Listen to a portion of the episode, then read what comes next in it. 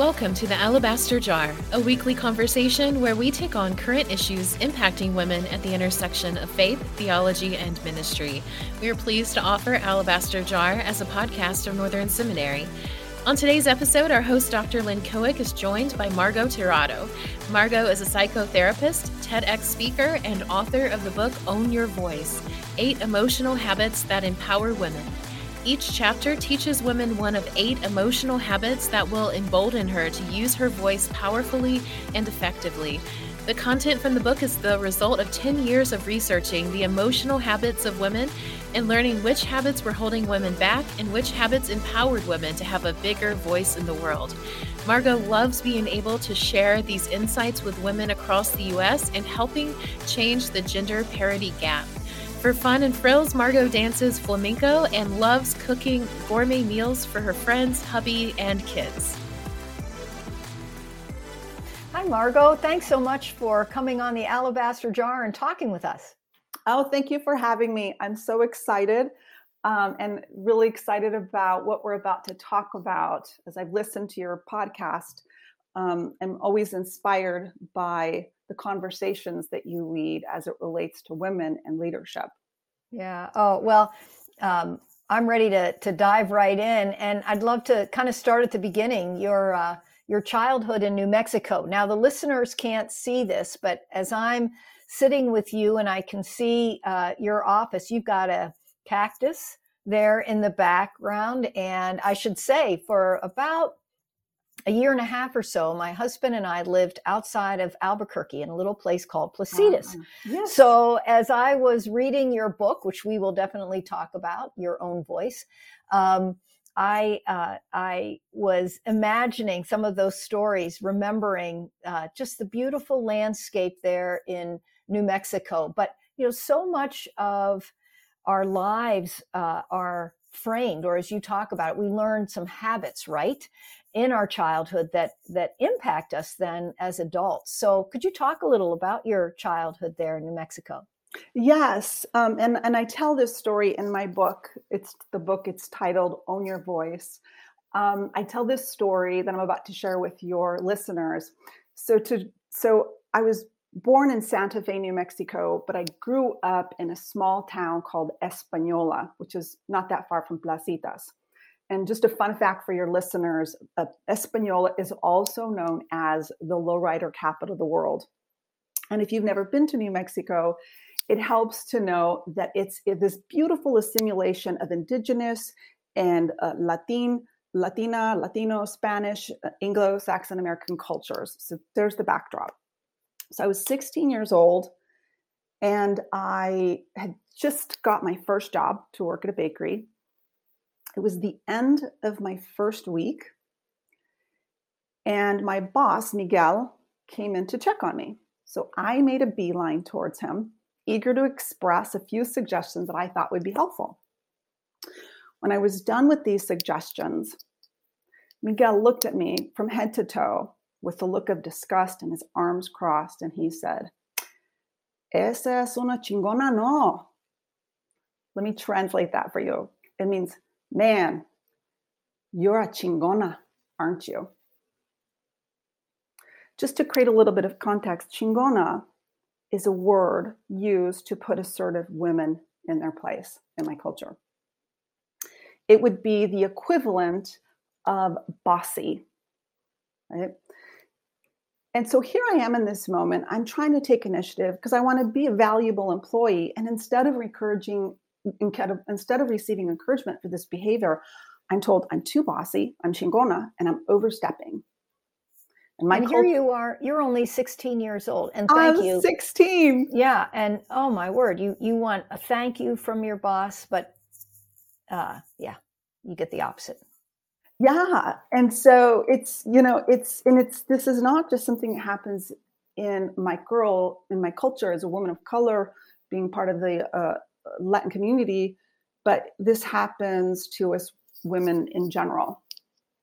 In, in my culture, the term, just a little interesting piece to note here, in my culture, the term chingona, again, a, a word used to put women in their place.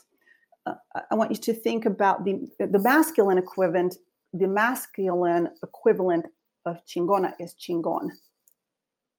And so when men are called chingon, it's used as a compliment. It's like an applause. Yay for you. So growing up, there's these mixed messages about what it means to be a woman and to be assertive compared to what I observed uh, the same message being given to men. And so I think as a young girl, I really, I was think I was naturally strong and bold, um, but I had mixed feelings and a little bit of shame around what that meant. Yeah, you talk about uh, being teased, um, being, and that um, at, at kind of broke my heart as as I was reading that in in your book because I think um, my own experience is that often as adults we can kind of ignore the teasing that happens between kids as not that important but um, at times those words can hurt yeah and they they shape how we begin to think about ourselves um, and depending on the word not only might you bring in those words as you know is this who i am and you've got to do a little bit of reflection on on how that's shaping you. It can also make a person feel really small. In this situation with my boss the end result was uh, i felt like i had done something wrong but again this story that i'm telling you about the bakery is really the something that happens to women everywhere. Yes. Well, and but it doesn't. It's your story doesn't certainly end there. It jumps though to flamenco dancing. so I had to reread that uh, part of the book. Like, whoa, wait a minute, and that sounded really, really fun. You found your voice, and uh, the book, as I misspoke earlier, and you corrected me. Thank you. Own your voice. You find part of your voice at least in dancing in dancing this way yeah wow and i think oh, that you're not going to find me out on the floor i just just want to tell all the listeners that's not going to happen but please tell us margo how it uh, how this dancing helped helped you find your assertiveness yeah, it, absolutely. It helped me find my assertiveness, my voice, uh, build uh, inner confidence, not just in my my language or my voice, but also in, the way I express myself in a more assertive or powerful way. So when I was in my early 40s, my children were leaving to college, and um, I decided I want to learn this dance. I thought it was really passionate and fun, and I'd always wanted to learn it. It's a really common form of dance where I come from in New Mexico. And so, for anybody who might not know, flamenco is a combination of these intricate upper arm movements combined with the percussive elements of the feet. And there's little plates, metal, little metal plates that come that are at the bottom of the shoe that create a percussive element so I just joined flamenco really to have some fun and to have an outlet. But what I learned really fast is that a lot of the things that I was learning in flamenco, I could also apply to everyday life. And I, I tell you of this story that it was one of those moments.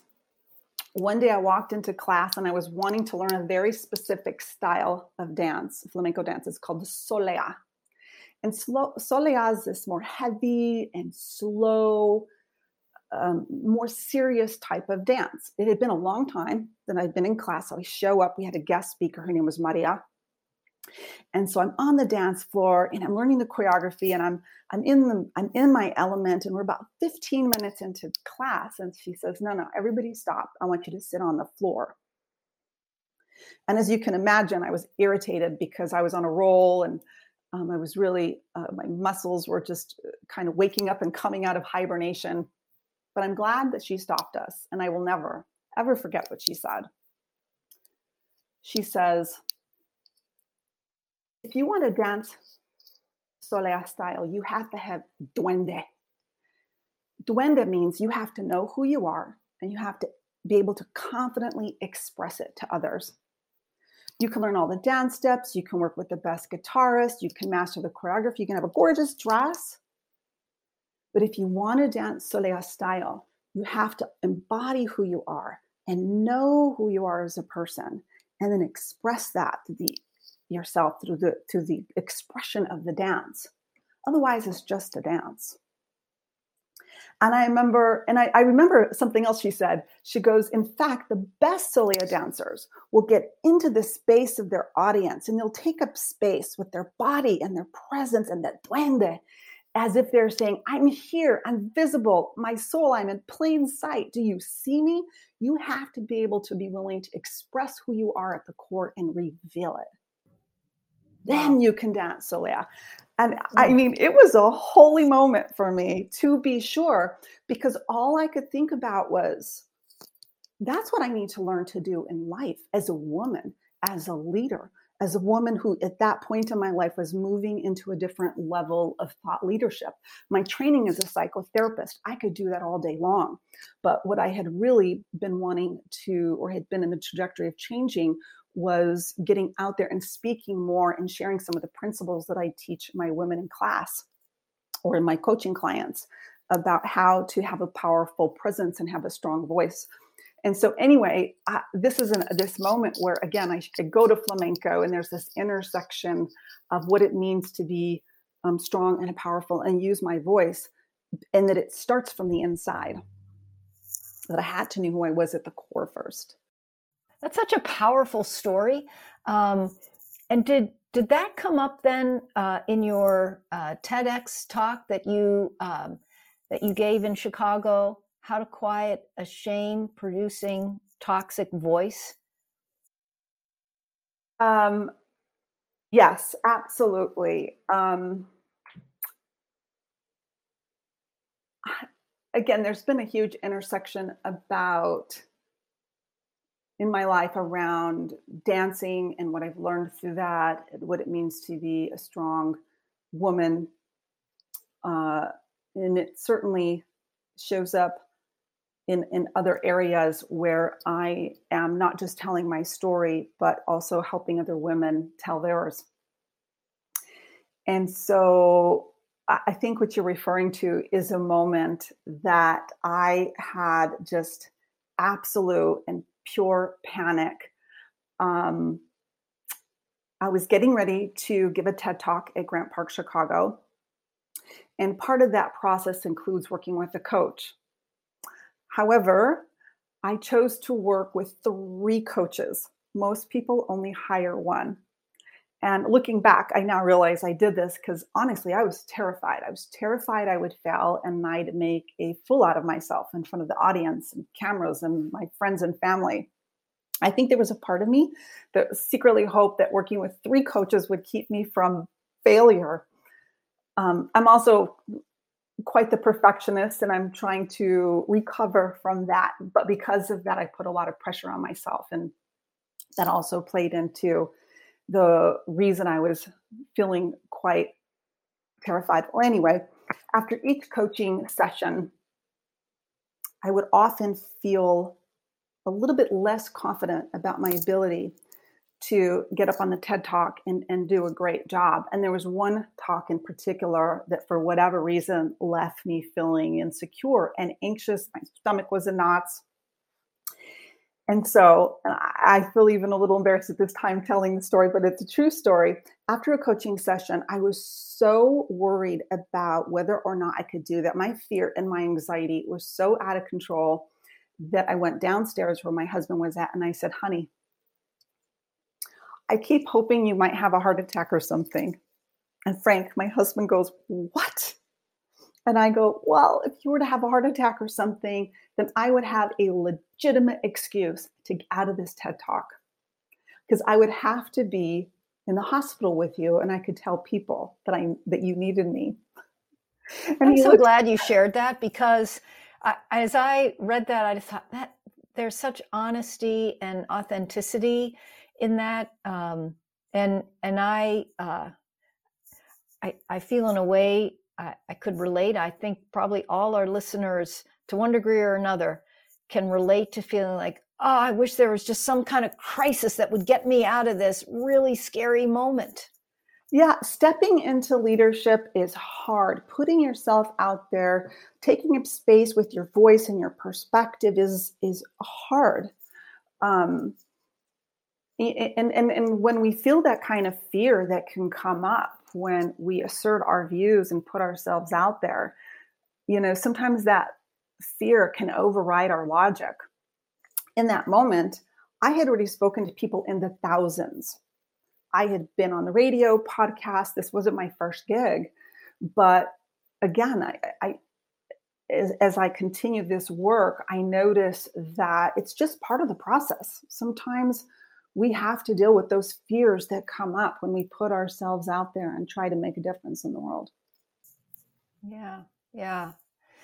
Um, I was at a uh, conference this past week and I was talking, it was a male pastor, he and I were talking, and uh, I'm not sure how the subject came up, but he talked about uh, the difference of men and women when they go to apply for a job. And you mentioned this also uh, in your in your book that you were talking about confidence here and perfectionism and all that, and how women tend not to apply for a job unless they feel they are at 100% qualification for all the things whereas men might and i don't know what the what the details are i think you would know but it came from a hewlett packard 2008 uh, survey. Maybe men 50% or something like that. Oh yeah i think i have several of these um, qualities so i'll just go ahead and apply. And um, yeah that that it's just an amazing study and i don't doubt that that reality but i'm kind of thinking well how do we navigate that reality then as women? What do you say to women, given that that's maybe how society uh, pushes us, you know, to be perfectionists and everything? Yeah. In this Hewlett Packard report, I believe it came out in 2008, um, what they found was that if men saw 10 qualifications, but they only had 60 or six of those qualifications, they would still apply for the job. In contrast, if women saw that list of, of those 10 same qualifications and they only had six, they would not apply. They would only apply if they met 100% of the qualifications. So, in a nutshell, you know, the study revealed that women are more likely to overestimate the job task and underestimate our ability to accomplish that task.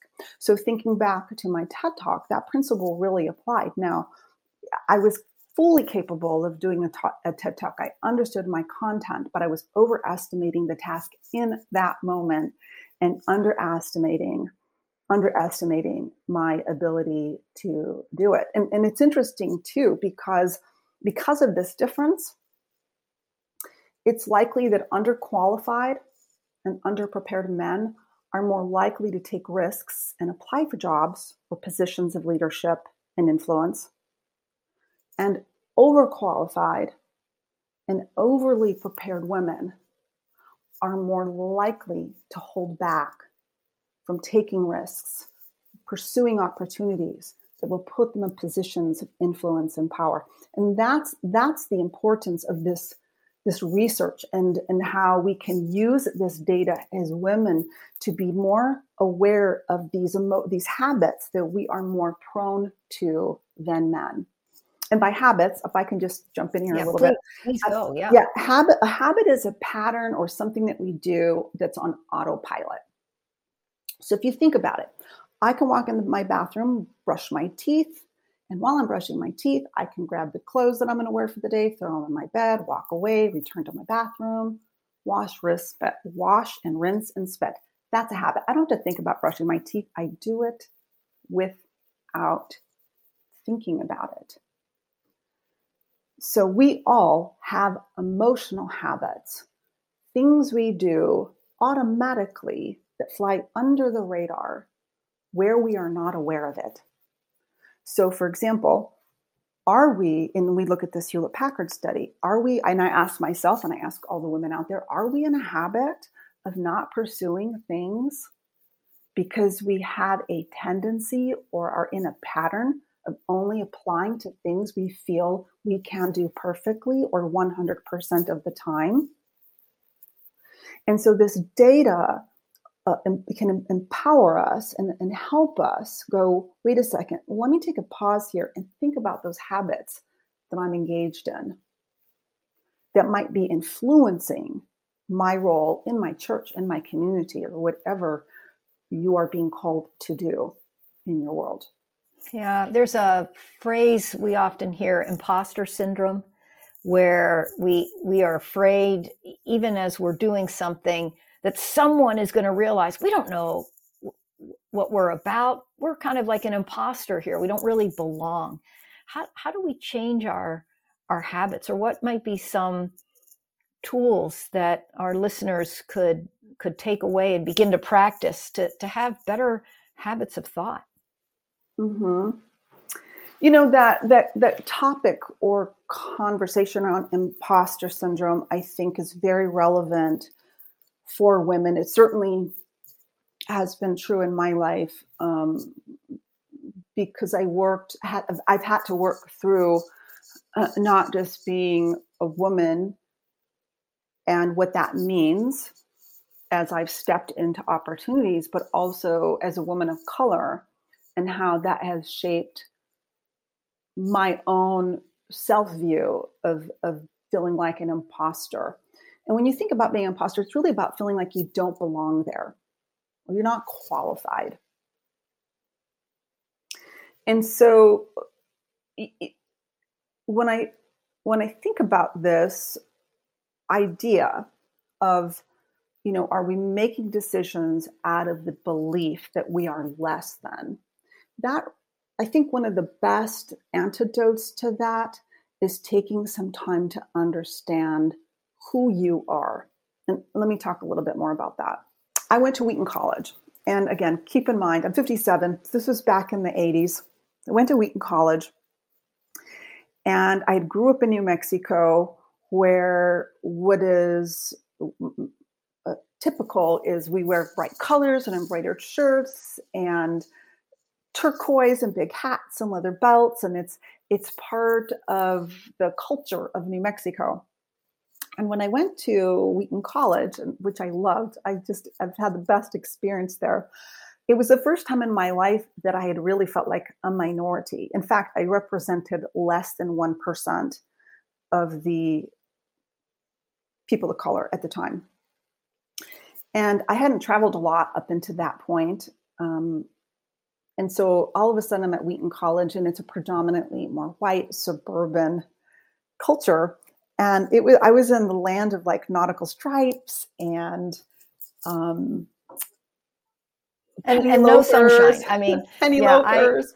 I, and and not good food. I just have to say, as you're describing um, New Mexico and the turquoise jewelry and, and all of that. I'm also thinking of Hatch green chili. I just have to tell you, I'm sorry, but yes. you got to mention the food too. And I think oh. Serene's nodding her head here as well. Yeah, coming from uh, a neighboring state, like they just you're that's not going to happen. No ristras uh, there uh, hanging on the uh, porches of the beautiful homes in Wheaton. No ristras, no chilrenos, and I you know, I hadn't traveled a lot. And so it was, it was a real uh, eye opener to me. And what I began to notice was I am really different.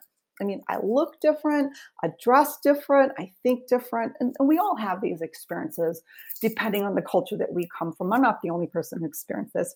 So, what I began to do to fit in was I started wearing penny loafers and cardigans and pale pink and pearls. And let me tell you, I did not fit in. I looked like I was wearing somebody else's clothing. But looking back, I think at, at the heart of that, I I didn't I felt like I didn't belong there. I felt like an imposter. And somehow I think in the back of my head, if I did these things to fit in, if I became a chameleon rather than just kind of owning the bright, bold colors of, of who I am naturally, um, it, it would have, first of all, been more authentic but in my own personal growth as i've moved back you know, and really taken the time to get to know who i am what's my personality understand my my cultural heritage my racial identity my my gender identity as a woman really getting to know who i am has really gone a long way in helping me own it and be who I am versus who I think I should be. And that may seem like a simple shift or a simple it may let me let me just say that may seem simple, but it works. It goes a long way in knowing who you are and accepting you are, having that don duende, having the ability to own who you are and express you who you are, um, goes a long way in overcoming the myth that you don't belong in that circle. You know, you talk about um, this assertiveness, this uh, developing the assertiveness, and then in your book, you do acknowledge. You know, a lot of people don't like conflict. Most people don't like conflict, but when when you assert yourself, that's a change in the dynamics, and uh, you talk about how that can create meaningful tension which I loved that concept. Can you talk a little bit more about this meaningful tension? Yeah. So, first, it, it helps to understand that women face more pushback for being assertive, for asserting their voice, their perspectives, their values compared to men. Um, we've all experienced that, and the research also indicates that that is true. So, because of that, when women are assertive, they tend to feel like they've done something wrong. But there's nothing fundamentally wrong with being assertive. In fact, it's a very healthy and very biblical way of communicating. Um, so, but because of those experiences that not just myself, but probably many of the women listening in today have felt when sometimes when we're assertive we feel like we've done something wrong that comes from many many years of those moments like i mentioned earlier when i was put in my place and called chingona for behavior that was really uh, strong and, and, and valuable. Um, so when so when we we're practicing being assertive sometimes it brings up those old feelings.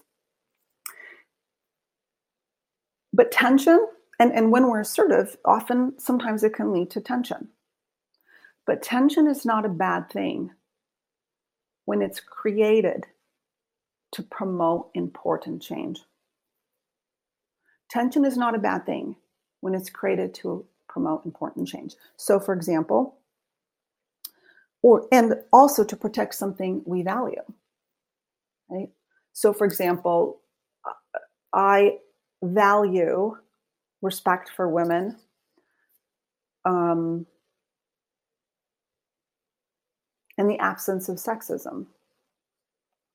And so, if I hear somebody saying something that feels derogatory towards women or sexist, I will speak up and assert my perspective on that because I want to promote change. I want to create change because I value the absence of sexism or respect for, for equality.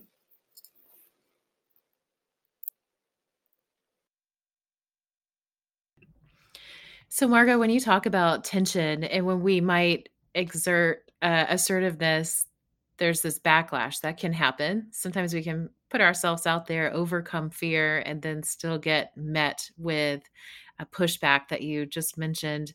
How do we handle that? You you actually give a coaching moment in your book um, on how to handle this. Could you talk us through that a little bit?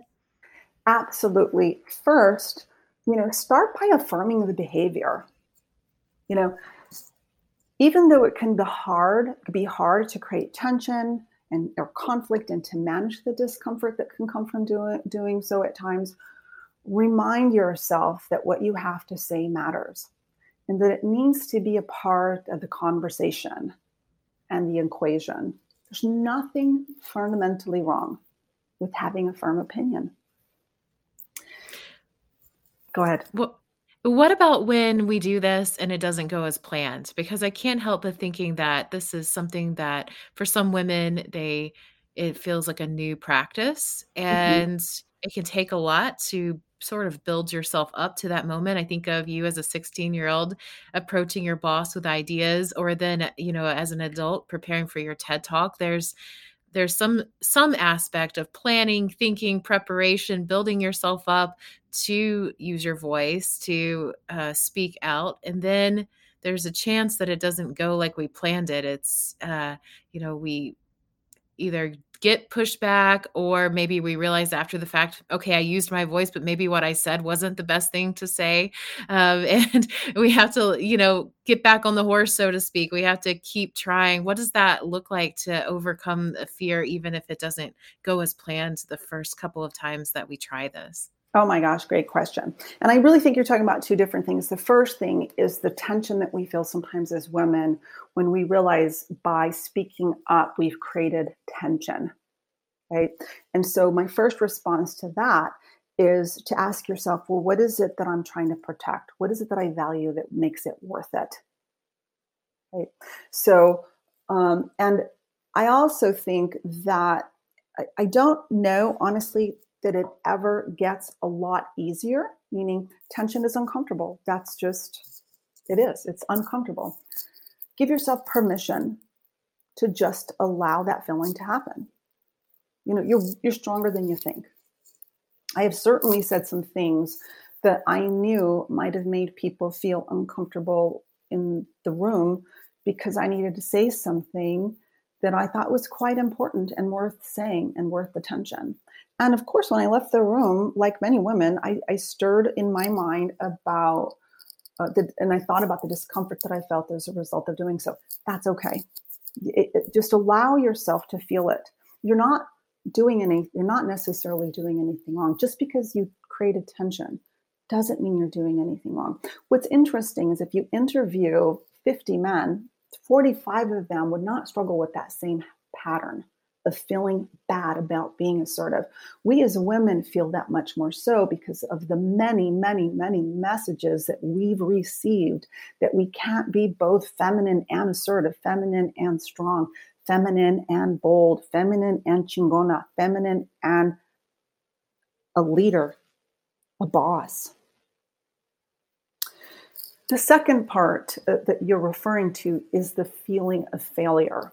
And that is boy, I spoke up and I don't feel entirely, I wish I'd have done it better. Wish I'd have done it perfect. That's always my thought. I wish I would have done it better. I wish I would have said it like this. We all have that experience. My gosh. Uh, um, whew, yes. Um, that's the feeling of did I do it good enough? Will I fail? Will people disagree with me? Will they challenge my perspective. And, that is more about managing the fear that can come from asserting your voice, putting yourself out there, stepping into leadership, or trying to make changes that are just ultimately important to you. And I, I often hear women say to me in, in, my office as a counselor and a coach when I'm encouraging them to practice the the habit of assertiveness, they say, oh, you know, I don't want to hurt anybody's feelings, or I don't want anybody to think I'm bossy. You know, these are real challenges that we as women face when we are speaking up and sharing our views. But we need to be a part of the conversation, we need to be a part of the equation. Especially because if God has uh, gifted us with responsibilities, has invited us to step into areas of responsibility uh, in relation to his kingdom work, um, which, and I'm using that in the most expansive mm-hmm, sense, mm-hmm, mm-hmm. then we're we're obligated to uh, to use those gifts and not you know and not bury them. You know, as you were uh, describing about asserting our ideas, one of the things you also mention in the in the book is our body language, how important our body language is. And, you know, at here we are talking on like a Zoom kind of um, structure, and all of us have, oh my gosh, I think we just have Zoom fatigue. But one positive thing about Zoom that I've found is that we're all the same size. And I like to say I'm vertically challenged, you know, I'm just not that tall. And I meet people now. I've I've met people only on Zoom and then when i see them face to face i realize like wow you're you're really tall you know but when we're all on zoom we're all the size of a postage stamp and there's something equalizing about that and others in leadership have women in leadership have talked about this reality that women can be in a space and, an equal size as men when we're when we're on zoom but when we're face to face our bodies don't take up the space uh, that male bodies tend to do. So, um, what? How, how, do we use our body language uh, in in a room to also help us assert our ourselves? Yeah, and so um, I spoke about a concept earlier that I learned from flamenco called duende.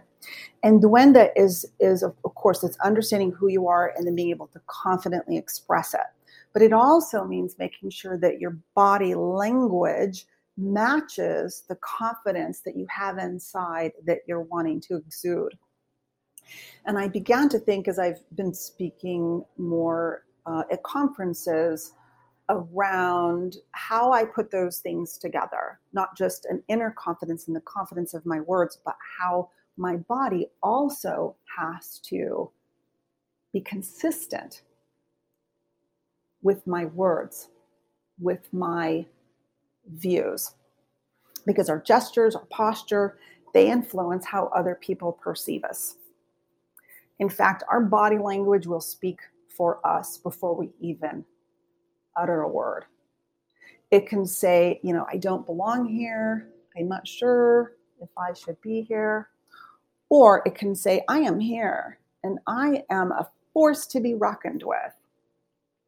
And so, in addition to really cultivating a sense of knowing who you are and cultivating your, your perspective, your voice, um, when you're having conversations, whether it's in a Zoom meeting or with a colleague or a church member, make sure uh, that your body is also expressing an assertive perspective. And so I always suggest uh, to do a potty check. Take note of your posture. Make sure you're standing tall, not slouching. You know, hold your head high and raise your chin. Be the first person to extend a handshake or start the conversation give firm eye contact, use a strong tone in your voice. I naturally have much more of a soft tone. I've had to learn, especially in really important conversations, that I have to use a stronger, more firm tone. Um, all of these things may seem like small measures, but they, when your body says, I feel confident, you are much more likely to have the results that you want with the person that you're having a conversation with. No, that that makes uh, that makes so much sense, uh, and and we forget it. I, I feel like at times I, I kind of apologize my way into the room, and I've really I, I have to bring myself up short and say, nope, I it I, I don't need to apologize for being here. I don't need to slouch into the room or kind of shrink away. Yeah, yeah. Um, as we're coming to the end of our of our time, um, I just wonder: is there any final? Uh, if, if there's one thing, Margo, that you'd love for our listeners to hang on to amidst all this great, great stuff, and encourage them to uh, to get to get your book, um, what what would that be? That one thing that that they could begin practicing even now. Mm-hmm. Simply, it's okay to let your voice be heard. Doesn't have to be perfect, doesn't always have to be confident or chingona. Just let it be heard. Just start there. You know, what you have to say matters because you matter. That's just, wonderful. Just start there. That, yep. No, that that is wonderful. Thank you so much for joining us and our listeners on Alabaster Jar. And uh, encourage everyone to get your book to to read it and uh, the TED Talk as well to uh, to find that uh, and and maybe even pick up dancing. I don't know that uh, I, am rethinking my decision. Maybe, maybe I do need to get into that. Oh my goodness! So Thank you for having me. You've been listening to another episode of the Alabaster Jar podcast.